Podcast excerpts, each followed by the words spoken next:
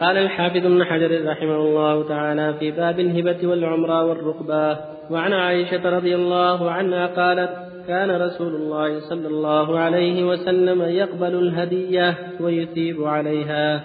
رواه البخاري. وعن ابن عباس رضي الله تعالى عنهما قال وهب رجل لرسول الله صلى الله عليه وسلم ناقة فأثابه عليها فقال رضيت. قال لا. فزاده فقال رضيت. قال لا. فزاده فقال رضيت. قال نعم. رواه أحمد وصححه ابن حبان. وعن جابر رضي الله عنه قال قال رسول الله صلى الله عليه وسلم العمرة لمن, لمن وهبت له. متفق عليه.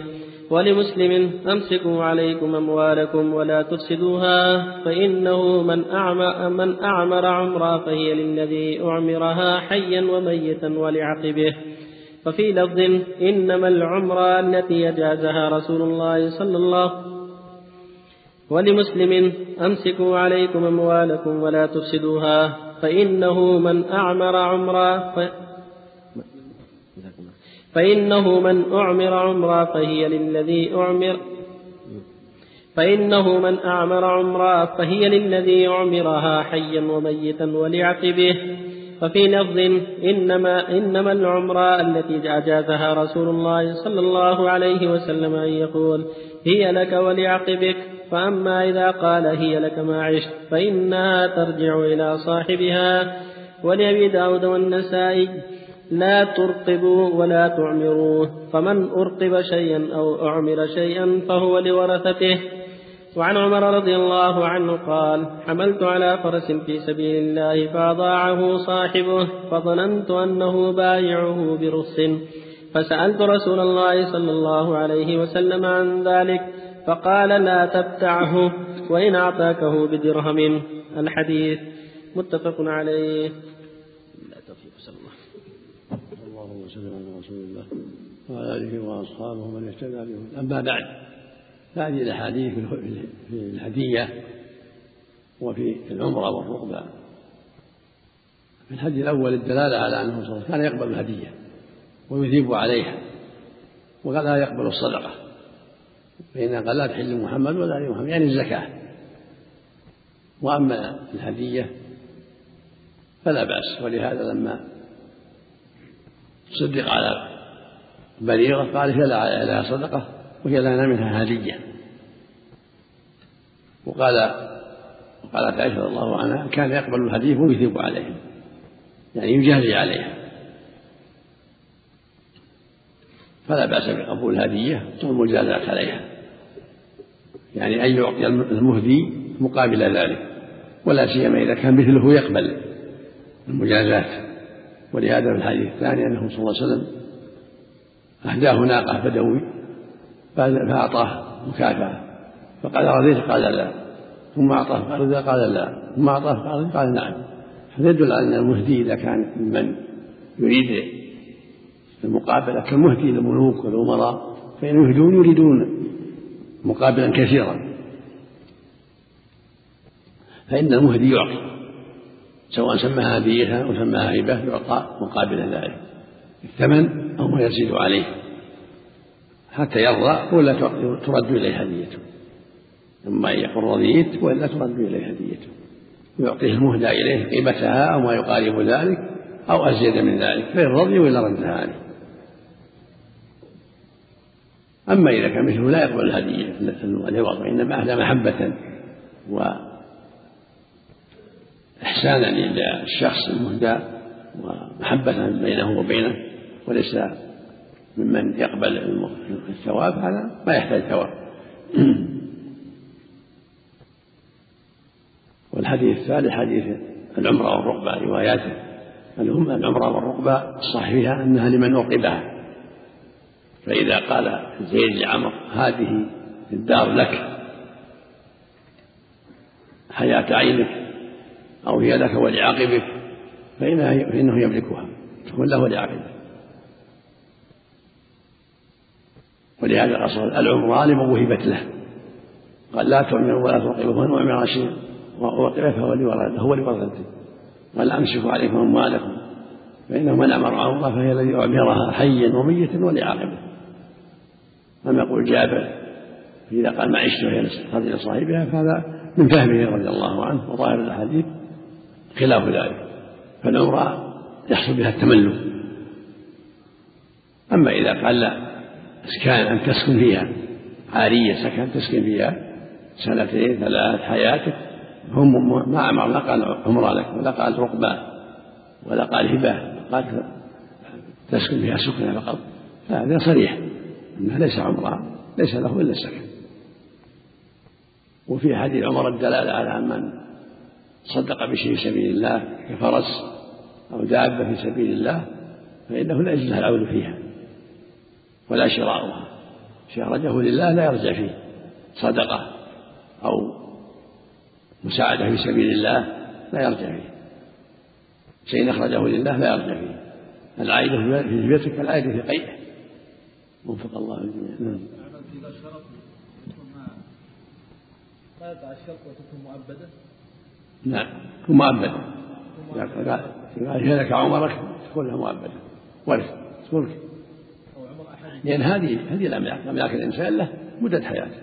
إذا مات انتقل لورثه هذه أملاك الناس أملاكهم مدة حياتهم. فإن ماتوا انتقلت إلى غيرهم. يعني ما ترجع ما ترجع حملت على فرس في سبيل الله. يعني صدق. يعني أعطاها المجاهدين. جاد عليها سب لها في سبيل الله. إذا عمر إلى عشر سنوات يجوز هذا لك العمرة إذا حد سنة معينة تصير مؤجلة. تصير مساعدة فقط مؤجلة. ما تصير عمرة كاملة أما إذا قال عمرة لك حياة عينك. ما دمت حيا. هذا له ولغيره لا يعطي الهدية إلا بنية أنه يبغى يثاب عليها. نعم. أنه يثاب عليها يبغى يعطي الهدايا لإخوانه من قبيل أنه يثاب عليها يعطى يعطى ما ما يقابلها أو أكثر حتى يرضى ولا ترد عليه هدية الرجوع إليها فعل النبي صلى الله عليه وسلم عندما قال ارجع بأنبجانية هذه إلى بجهل أرجع بخميصة هذا إلى بجهل وهو الذي أعطاه الأنبجانية وأعطاه رجع الهدية لا هذا ما فيه ان ان اعطوني بأنبجان ما قال ان اعطاه اياه أعطاه الخميصه بس قال اعطوني بأنبجان هذا هذا يدل على يعني بينه وبين انبجانته بين أبي جهل اتفاق أو لأن أبا جهل كالولد يعني ما هم ما هم متمنى إذا قال النبي شيء سوف يخرج بهذا الإثابة على الهدية يكون من جنس سواء من جنس أو من غير جنس لكن بس يكون بقدر ثمنها وأكثر حتى يرضى صاحبها. لو كانت الإثابة أحسن الهدية معنوية والإثابة الهدية حسية والإثابة معنوية هل يكفي هذا؟ لابد المال لابد المال إذا أهدى إليه سيارة يعطيه فلوس قيمة ولا سيارة مثلها ولا أحسن منها وإذا أعطاها ولا أعطاها هرب يعطيه هرب مثلها ولا أحسن منها ولا دراهم تقابلها. إذا مات المهدى إليه يا شيخ. نعم. إذا مات المهدى إليه. بالتركة. وليس له بالتركة. تخال من تركة. من التركة.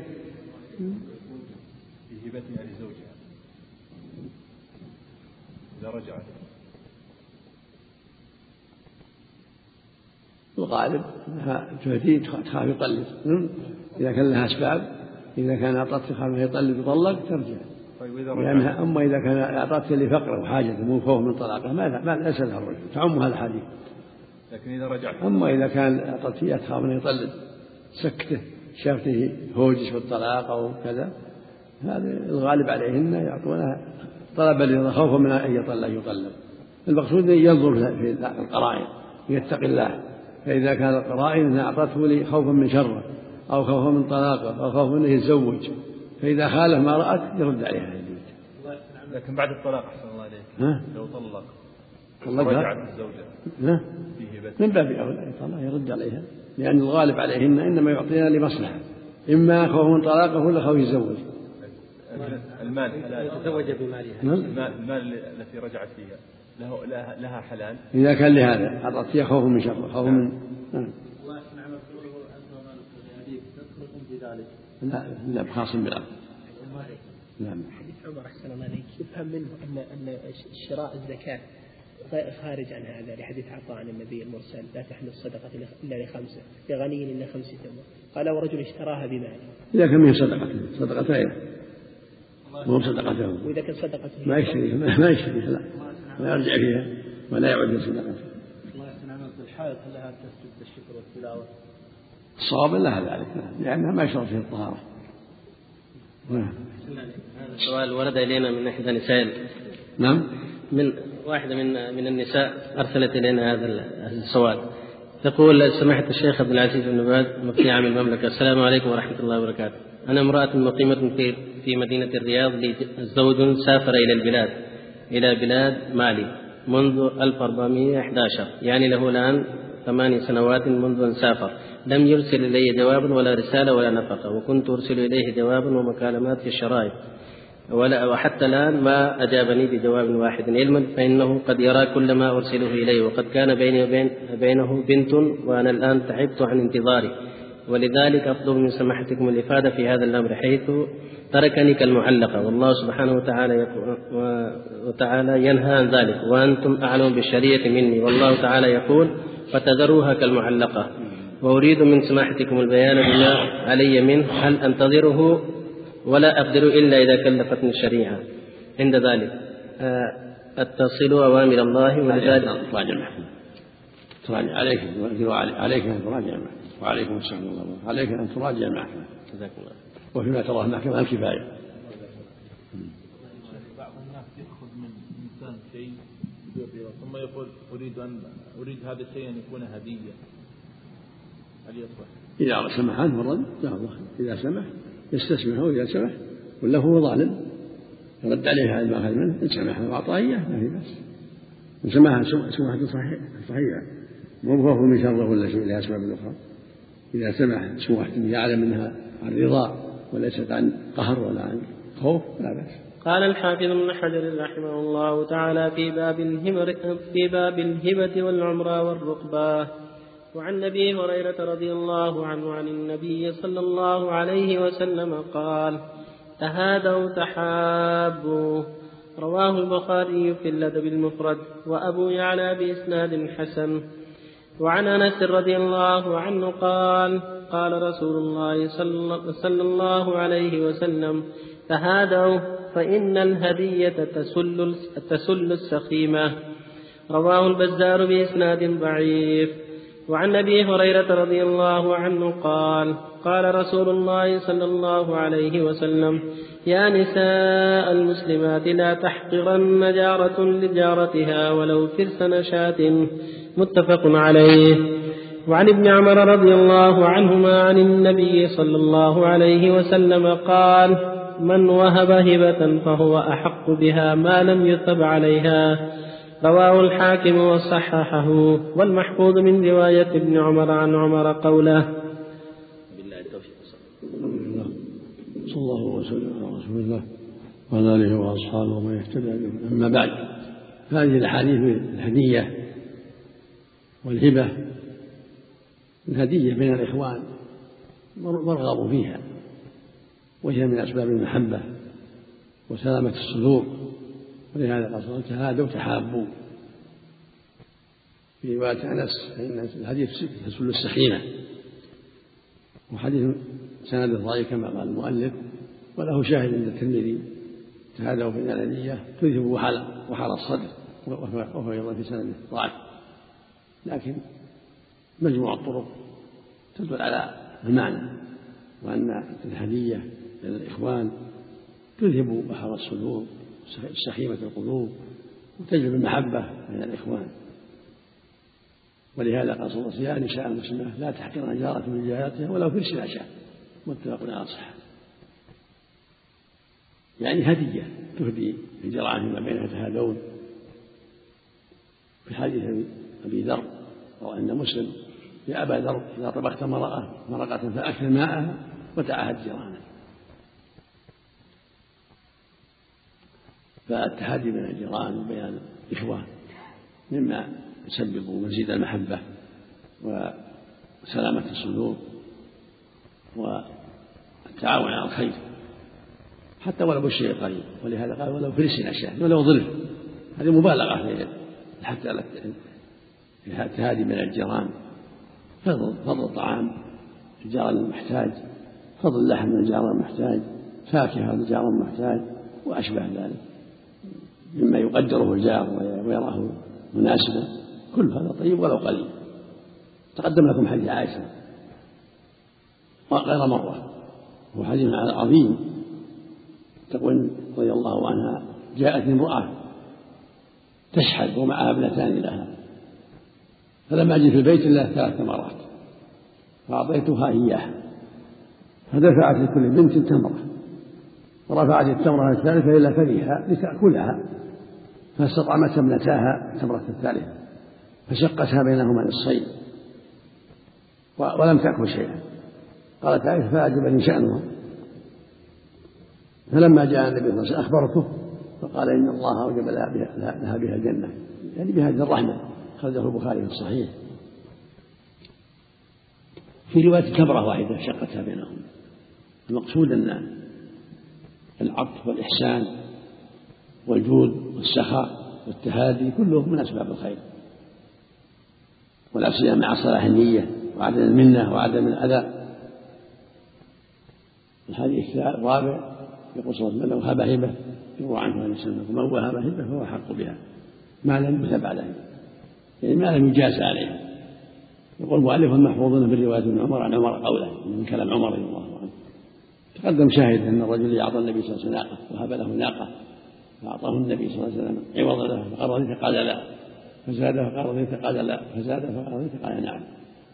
يدل هذا معنى أما لو هب هبة مو قصده المحبة مقصده الثمن كالذي كالذي يهدون الأمراء والتجار. هؤلاء ما يعطوا قيمة هداياهم ولا ترد عليهم لا تؤخذ هداياهم كذا لأنهم ما أهدوها للمحبة أهدوها للثمن والمقابل. فإما يعطوا ما يقابل وإلا ترد إليهم هي هداياهم لأنهم لم يهدوا محبة وإنما أهدوا لطلب المال والمقابل. فإن أثيب عليها بما يرضيه وإلا ترد عليه كما تقدم أرابيت أرابيت وهذا والموهى به فهو أحق بها. ما لم يثب عليها يعني الإثابة المناسبة يعني العوض المناسب. وفق الله هل الهدية تهدى وتباع صلى الله عليه يملك. بعضهم يقول لا تهدى ولا تباع لا من جهل كلام جهل كلام جهل من كان يتعامل بالربا. هل تقبل هديته؟ ولو ولو تعامل بالربا. إذا كان هو كل ماله ربا لا إذا كان كل ماله ربا. إذا كان يعمل في أحد صلى الله عليه وسلم طعام اليهود والله باهنا طعام اليهود وهم يتعاطون الربا والنبي صلى الله عليه وسلم اشترى منهم طعاما ورهنهم بالعشر أما إذا كان تعلم انه من مال الربا أو كل ماله ربا لا لا تقبل. هو يعمل في بنك وليس له مورد إلا من هذا البنك. لا تقبل. لا تقبل. يعني ما يجوز. إذا كان مكسب الربا لا الأدب المفرد الأدب المفرد. البخاري. نعم نعم. نعم. معنى رد الهدية على الأمراء. اللي يهدون إليه يبون فلوس. ما أهدوهم محبة يبون فلوس. مما يعطى ولا صد عليهم هدية ولا يعطى مقابلة. لا تؤخذ هكذا. فهمت؟ اللي يعطيك بفلوس أما تعطيه ولا ترد عليه هدية. أما اللي يعطيه محبة واحد من إخوانك محبة له ما ما يبي فلوس.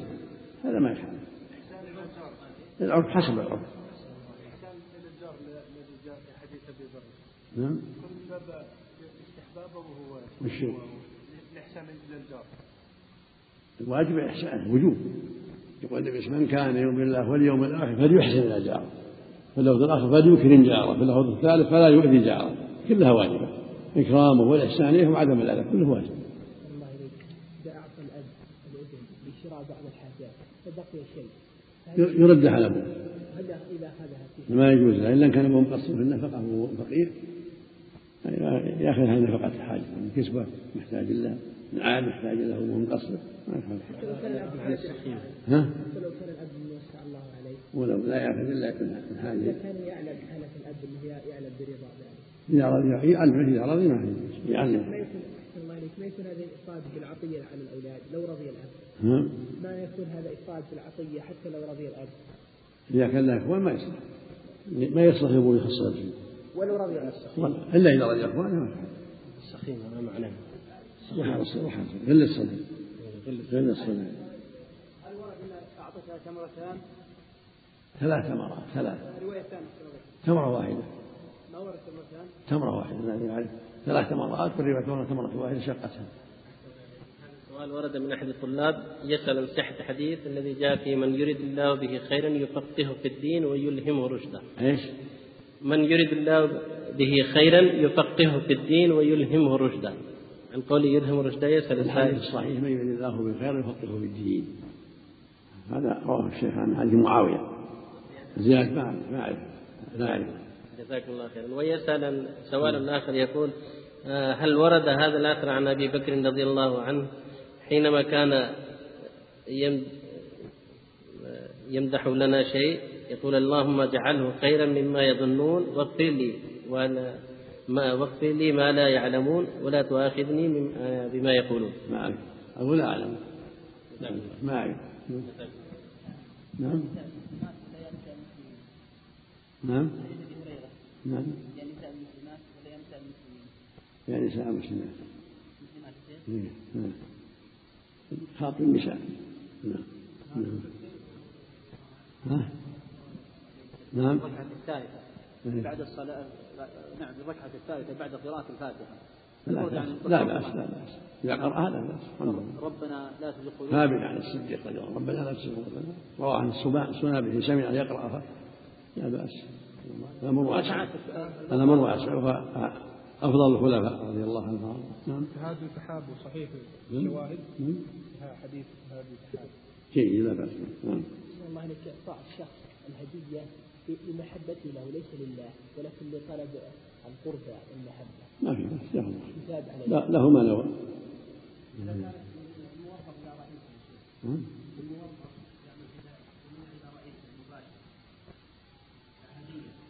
الأحوط للترك. الأحوط للترك لأنه قد قد يسبب مشاكل قد يحيف له وقد يفعل شيء ما يناسب. هذا يا عمال غلو لا تركها أفضل